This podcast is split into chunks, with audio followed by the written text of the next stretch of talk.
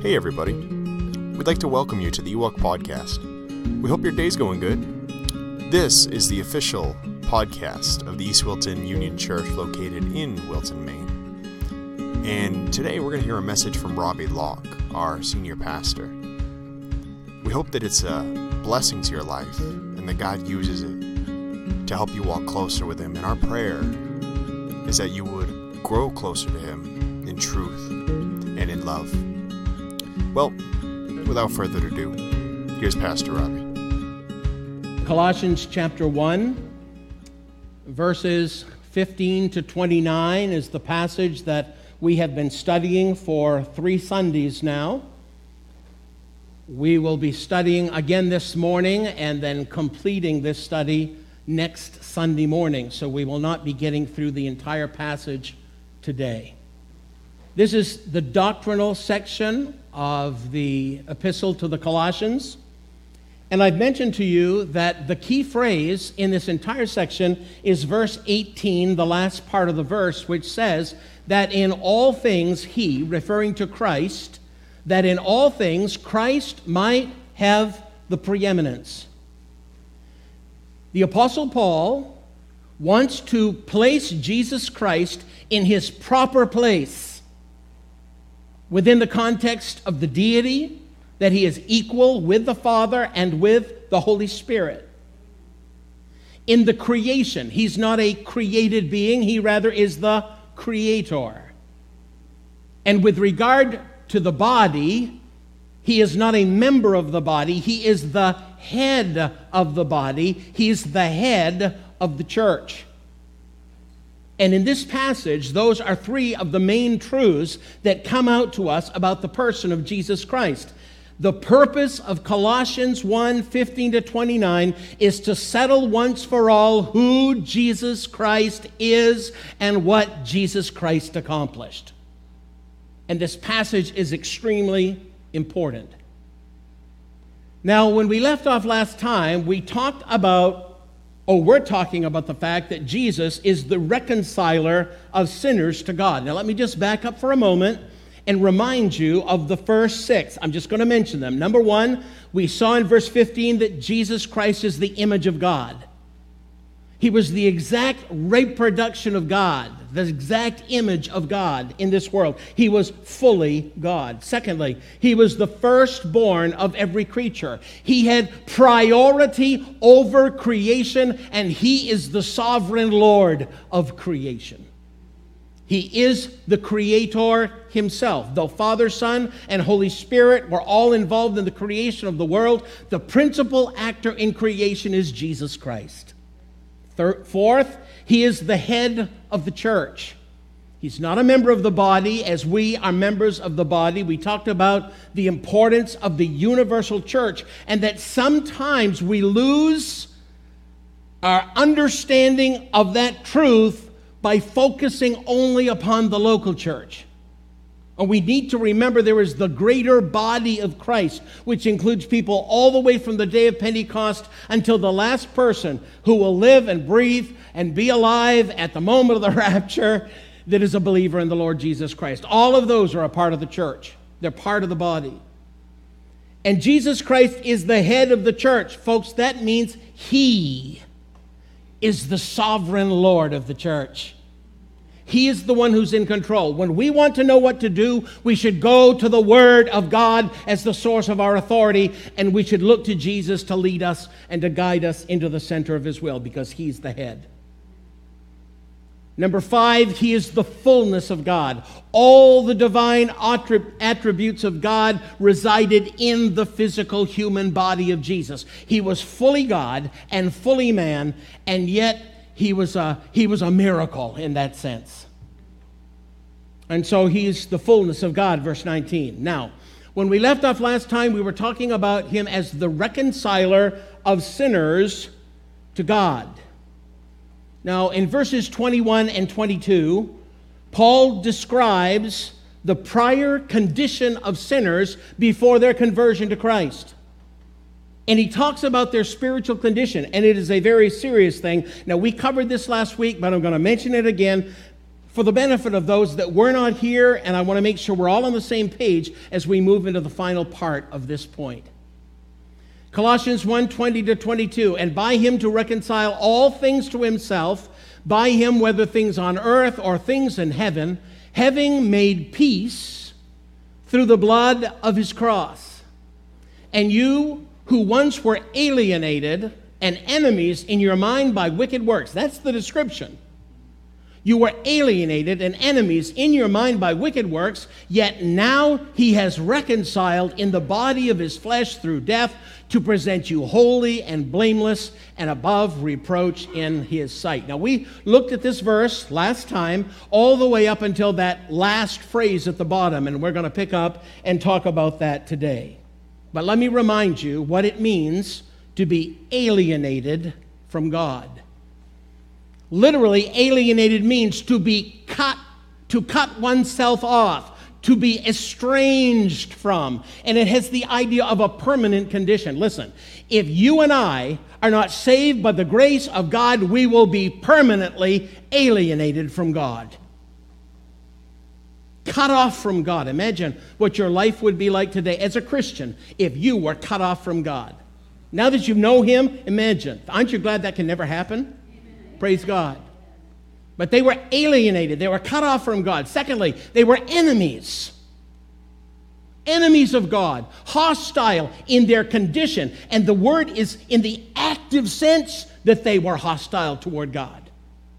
Hateful by their attitudes toward God. Folks, I am shocked, honest and true, I'm shocked day by day lately as I see the kind of language that is used on the television by just the normal news people and so on, taking the name of God in vain over and over and over again, and the negative attitude toward God and the things of God that are being promoted in this country today. Folks, there are enemies of God alive in this land today. Every person without Christ is an enemy of God. And we who are believers, we have now been brought into a relationship with God. We're children of God. But listen, we've got to be careful ourselves how we talk. We need to show people that God is so precious to us that when they use His name in that way, it is a great grief to our hearts.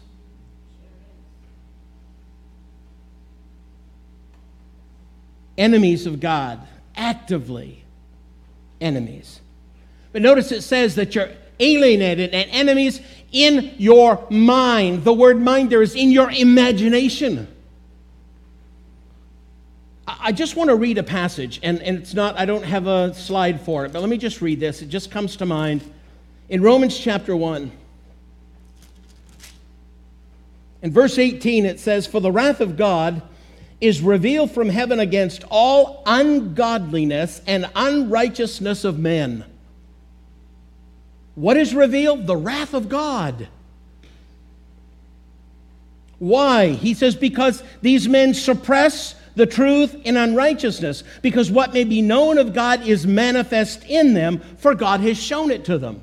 We said before, people say they're atheists, but God says they're not. He says they are willfully in unbelief. But it isn't because they don't actually believe, they willfully refuse to believe.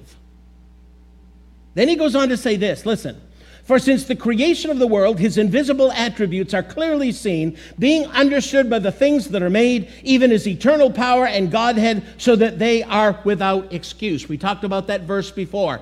Men are without excuse because God has revealed himself through creation. And when men reject that light, they go further into the dark.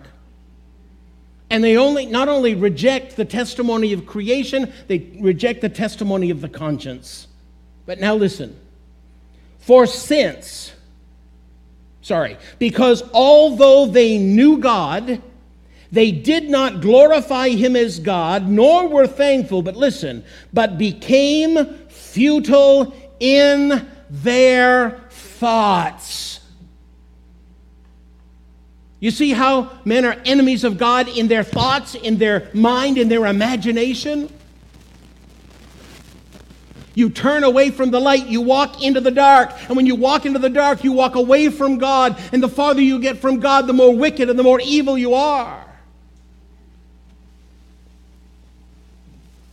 They refused to glorify God as God and instead worshiped what? The creature. They worshiped animals. They worshiped the sun. They worshiped the moon, the stars. They worshiped all kinds of things. But they were, they were enemies of God in their imagination. Their distorted imagination ruled their thought processes. And thinking themselves wise, they became what, the Bible says? They became fools. But how do those wicked imaginations manifest themselves? Well, they manifest themselves in wicked works. The word wicked there means pernicious, evil, malicious, hurtful works. And our country is full of them today. Was shocked this last week to watch right on TV the execution of a man. He's out, and we don't know all of the details, but what we do know is that there was a certain group that said, Oh, here's one of them. And walked over with a gun and shot him in the chest and killed him right there on the spot. Just because he was out there standing up on one side of the political issue. And the man walks up to him and just shoots him in cold blood. So I want to tell you, this world is full of wicked works. And that may be an extreme, but folks, I want to tell you, there are precious little ones that are killed every single day in this country. The wickedness, the wickedness of abortion. I, I want to tell you something, folks. I, look, I, I'm so thankful. One of the things that President Trump did was he set preachers free to be able to stand in the pulpit and say what they believe. He passed an executive law that made that pop before you could be get in trouble and the church could lose its tax exempt status and all that kind of stuff. Listen. Listen. President Trump is a man. And he has his faults. But Mr. Biden is a man too. And guess what? No shocker. He has his faults. If we're going to pick someone without faults, we got nobody to pick from. But what I want to suggest to you today is you need to think and understand what their policies are because they will promote those policies to get laws enacted in this country. And one of these men totally rejects abortion. And the other one says you can have an abortion right up until the day of the birth of the child. And I want to tell you something, folks. I think that information ought to inform us as we pray about who we should vote for. Because I think that's if, if, if there's any reason that this country will eventually fail and fall, will because of the issue of abortion. I believe it. I really do. The judgment of God falls. That's a good reason for it, right there. And that's only one thing. There's so many other things that are now the law of the land that are totally contrary to the will of God. Now, I'm not, I don't turn this you know, I don't almost never say anything about politics.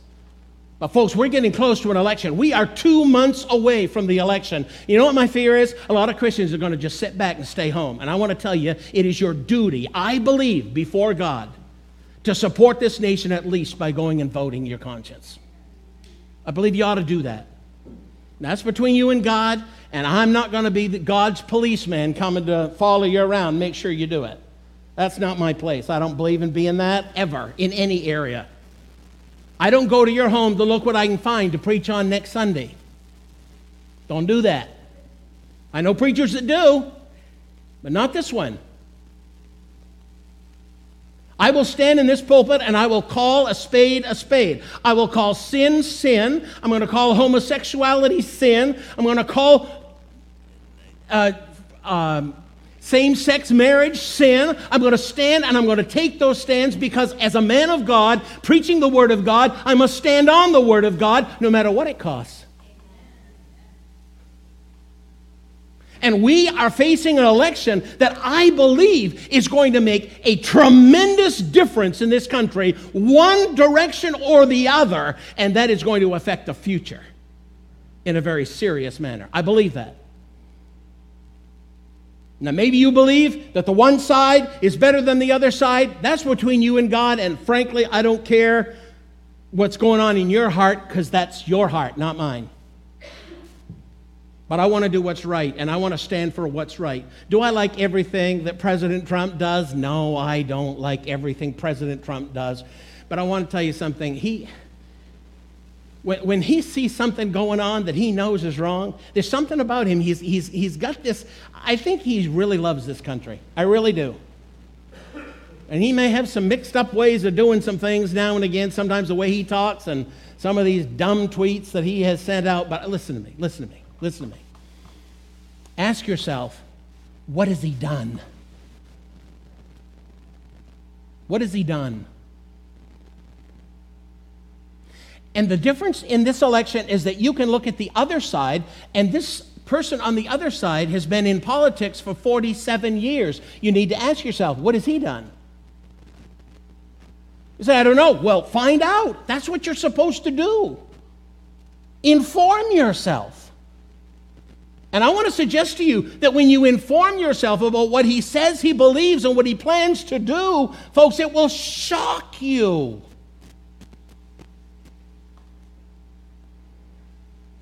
No, I know some, you know, can, uh, I, and I don't like bringing politics in, but folks, listen, th- this, is, this is a monumental time in the history of America, I believe.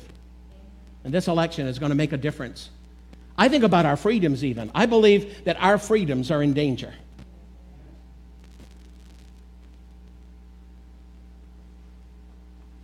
So I, I, I, beg you, I beg you not to vote one way or the other. I beg you to pray for God to show you what to do and obey Him. You can forget what Robbie Locke has to say because, quite frankly, I don't matter nothing when it comes to just my point of view. I have my point of view, you got your point of view, some of these things. But you know what? Some of this stuff is biblical stuff. And we need to stand. We do. We need to stand. Even when people don't want us to stand. This country is full of wicked works. And what scares me is that, do you know? that there are many evangelicals in this country today who think, well, in some cases, abortion's okay, and some cases, this and that. I, it's all right. I mean, you know, they're not hurting anybody. Where are the men and women of God willing to stand on Scripture? Wouldn't it be wonderful if we had a few political leaders willing to do that? And there are some, by the way, there are some men and women who know Jesus Christ and are serving in the government. Thank the Lord for those voices. But I'll tell you, anyway. You know I'm very thankful for? What it also says in this verse. After he talks about being alienated and enemies in their minds by wicked works, he says, Yet now hath he reconciled. you and I were in that terrible condition of sinners before. But he has reconciled us. How did he do it? Through the body of his flesh through death. He had to die so that you and I could be delivered from sin. We talked about that last week. And then the purpose. We just got right here when we left off. So all of that was introduction, and, you know, there we go. And I got 18 minutes. We'll see how that goes. All right, the purpose. The purpose of God's reconciliation. Why does He want to reconcile you to Himself? Remember, we said the reconciliation is when you have two opposing parties, there's something in between them that is causing a problem. In order for the two to come back together to make peace, something has to remove the barrier between them. And the barrier between us and God is sin. And Jesus Christ says he made peace through the blood of his cross. He made the sacrifice so that sin could be dealt with. And now God looks at us with the righteousness of Christ, and we've been brought together into relationship with God. Peace has been made between us and God. And not only do we have peace with God right now, but folks, we have a great future to look forward to. Notice what it says here. Here are the, the reasons to present you holy and blameless and above reproach in his sight. Now, when is he going to present us in that way? Well, not today. Well, unless he comes. Right? I mean, positionally, I have the righteousness of Christ, but in my practice, any of you that know me know I ain't perfect, right? Don't say that amen too loud now. I get offended when you do that, see? But I am, I'm a sinner. But I want to tell you something there's going to come a day when God looks at me, there won't even be a remembrance of sin. He says he wants to present us. The word literally means to place beside, to place near. It's the exact same word that appears in Romans chapter 12 and verse 1. Do you know this verse well? I beseech you, therefore, brethren, by the mercies of God, that you what? Present your bodies a living sacrifice. What, is it, what do we do when we present our bodies, right? We come to the Lord in prayer and we say, Lord, here I am. I'm giving you control of my body. I'm presenting to you, Lord, my body and my soul and my spirit so that I can be a living sacrifice to you that is holy and acceptable to God. And that's the most reasonable act of worship that I can perform. In the light of the cross, the very least I can do is give him everything I have and am. So even as we come to God and we present ourselves to the Lord, one day, one day, Jesus is going to present you and me to his Father in heaven.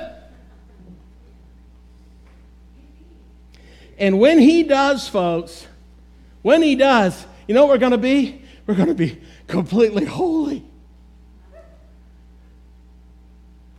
Totally separated to God. See, I don't know how your week went, but I had a few moments this week when I struggled to be presented to God. Got impatient a couple of times in traffic this week. More than impatient. I didn't swear. No, I didn't. But I, I won't say I didn't want to. Uh, you know, I, the thought came to my mind. The old devil put that thought in my head. But it wasn't just that, it was other things. Thoughts. Men, do you ever get any thoughts in your head you know you shouldn't have had? Ladies, you ever get any thoughts in your head you know you shouldn't have? I don't mean just I don't mean just impure ones. I, I mean mean ones. You ever think a mean thought towards somebody?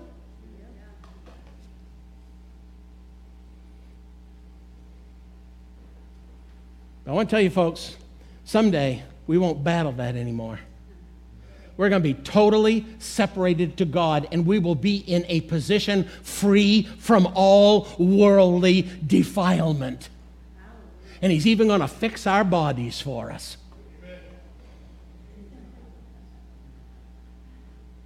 And all of you skinny people are going to be fat in heaven just so that I can be content and all of us chubbies are going to be skinny in heaven, and then we're going to get even. No, no, that's not the way that goes.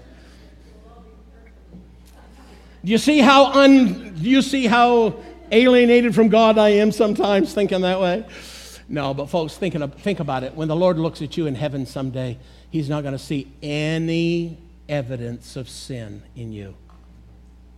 So we're going to be holy, separated to God. We're going to be unblameable, without blemish. Now, I, I, I didn't have time. Uh, last night, I, I, I, really late, and I didn't get out of bed and uh, make a thing to put up on the screen. But listen to this verse. Listen to Isaiah's description of the Israelites in their sin. Listen to this. The whole head is sick and the whole heart faints.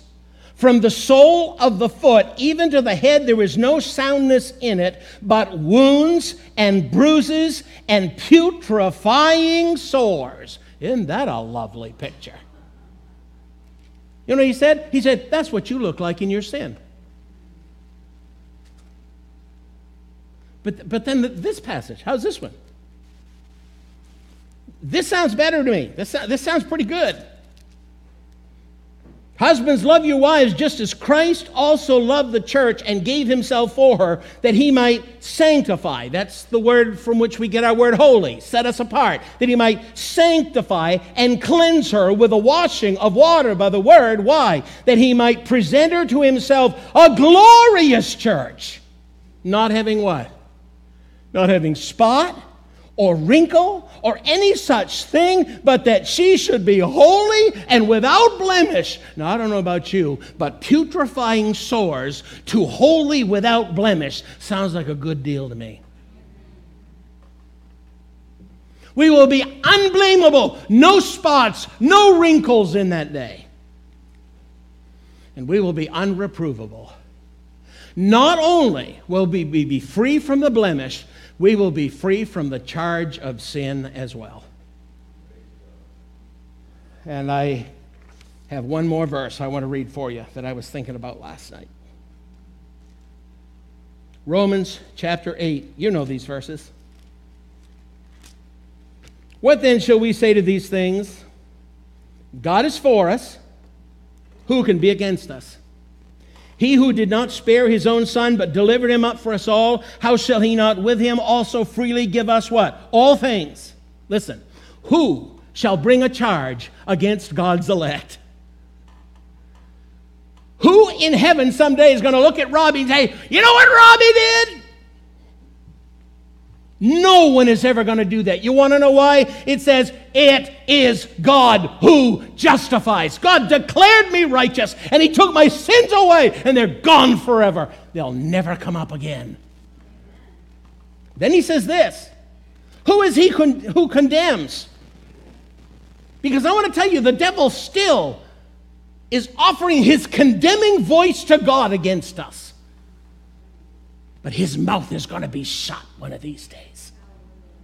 And it says, Who can condemn us? It is Christ who died and furthermore also risen, who is even at the right hand of God, who also makes intercession for us. He says, Who can condemn us? No one, because Jesus, our lawyer, stands to defend us immediately.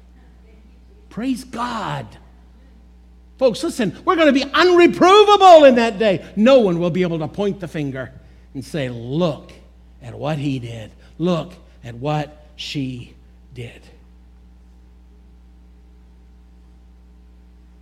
So I ask you, oh, there's one more little thing here. It says we're going to be unreprovable in his sight, literally, to look down into something. And it speaks of the searching and penetrating gaze of God. Now, think about this. If God looks at something, do you think he sees it? Do you think he sees everything about it? And it says, when he looks at us, once we get to heaven and get transformed and ultimately changed in a new body, he's going to look at us and with his own searching and penetrating gaze, he won't be able to see anything sinful in us.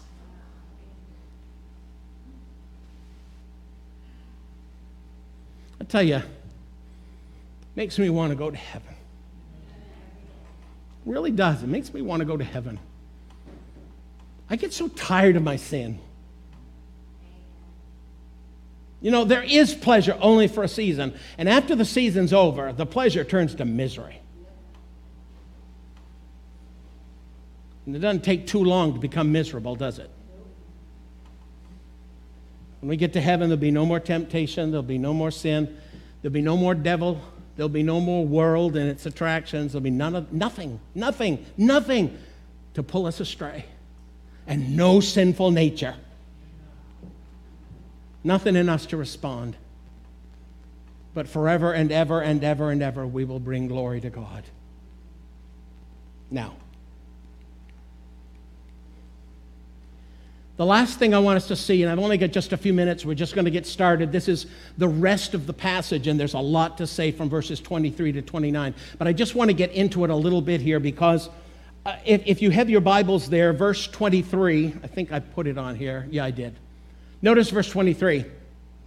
The first word is the word what? If. If. All the things I just said are true if. Now, some people look at the word if and their immediate thought is that it brings into doubt, or at least possible doubt, the salvation of the person. And some have used this verse to say you can be saved and have all these things be true, and then at some point, if you don't, you know, if you do something wrong, you'll lose your salvation and then the if kicks in, and then you don't get what you know you thought you were going to get because you've lost your salvation. I got news for you: never will happen. The word if here, and, and this is an important word, notice. The Greek word EAN means an unfulfilled hypothetical condition, but that's not the Greek word used here. The Greek word used here is el with the indicative form of the verb, and it means assuming something to be the case. And what he's saying is this all of these truths are going to be true about you, assuming you continue in the faith. Why would you continue in the faith? Because you began in the faith. You can't continue until you begin, right? And what he's telling us here is that by continuing, we're demonstrating what? The reality of our salvation. And he's also saying if you don't continue, you're revealing that no matter what you have professed, the evidence is not there that your salvation is real. Not that you lost it, but that you never got it in the first place.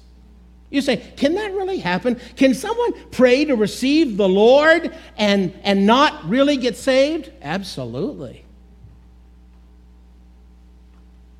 Because number one, it isn't a prayer that saves us anyway. It's faith in Jesus Christ. That's number one. And a lot of people are depending on the magical words. And I got news for you there are none. It's the act of faith whereby I acknowledge that I'm a sinner and I turn from my sin to follow Jesus Christ, the one who died for my sins according to the scriptures and then rose again from the dead to give me new life. And when I put my trust in Him and begin to follow Him, you know what? Jesus said, My sheep hear my voice, and I know them, and they follow me. Real sheep follow and keep following. They don't go three steps and then turn around and go the other direction. Now, they may along the way halter a little bit. I mean, any of you ever sinned since you got saved? And you ever have a day you didn't walk close to the Lord? Ever have a time when Jesus was speaking to your heart and you wouldn't listen? If you haven't, we're going to put you in a cage and charge a quarter and we're going to get rich.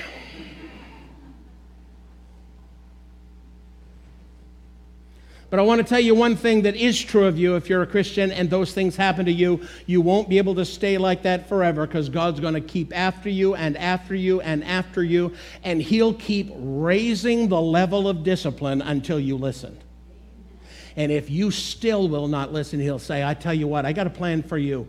You're going to die, and I'm going to take you home early because I'm not going to let you live in this world, know me, and continue to blaspheme my name. Not going to let it happen.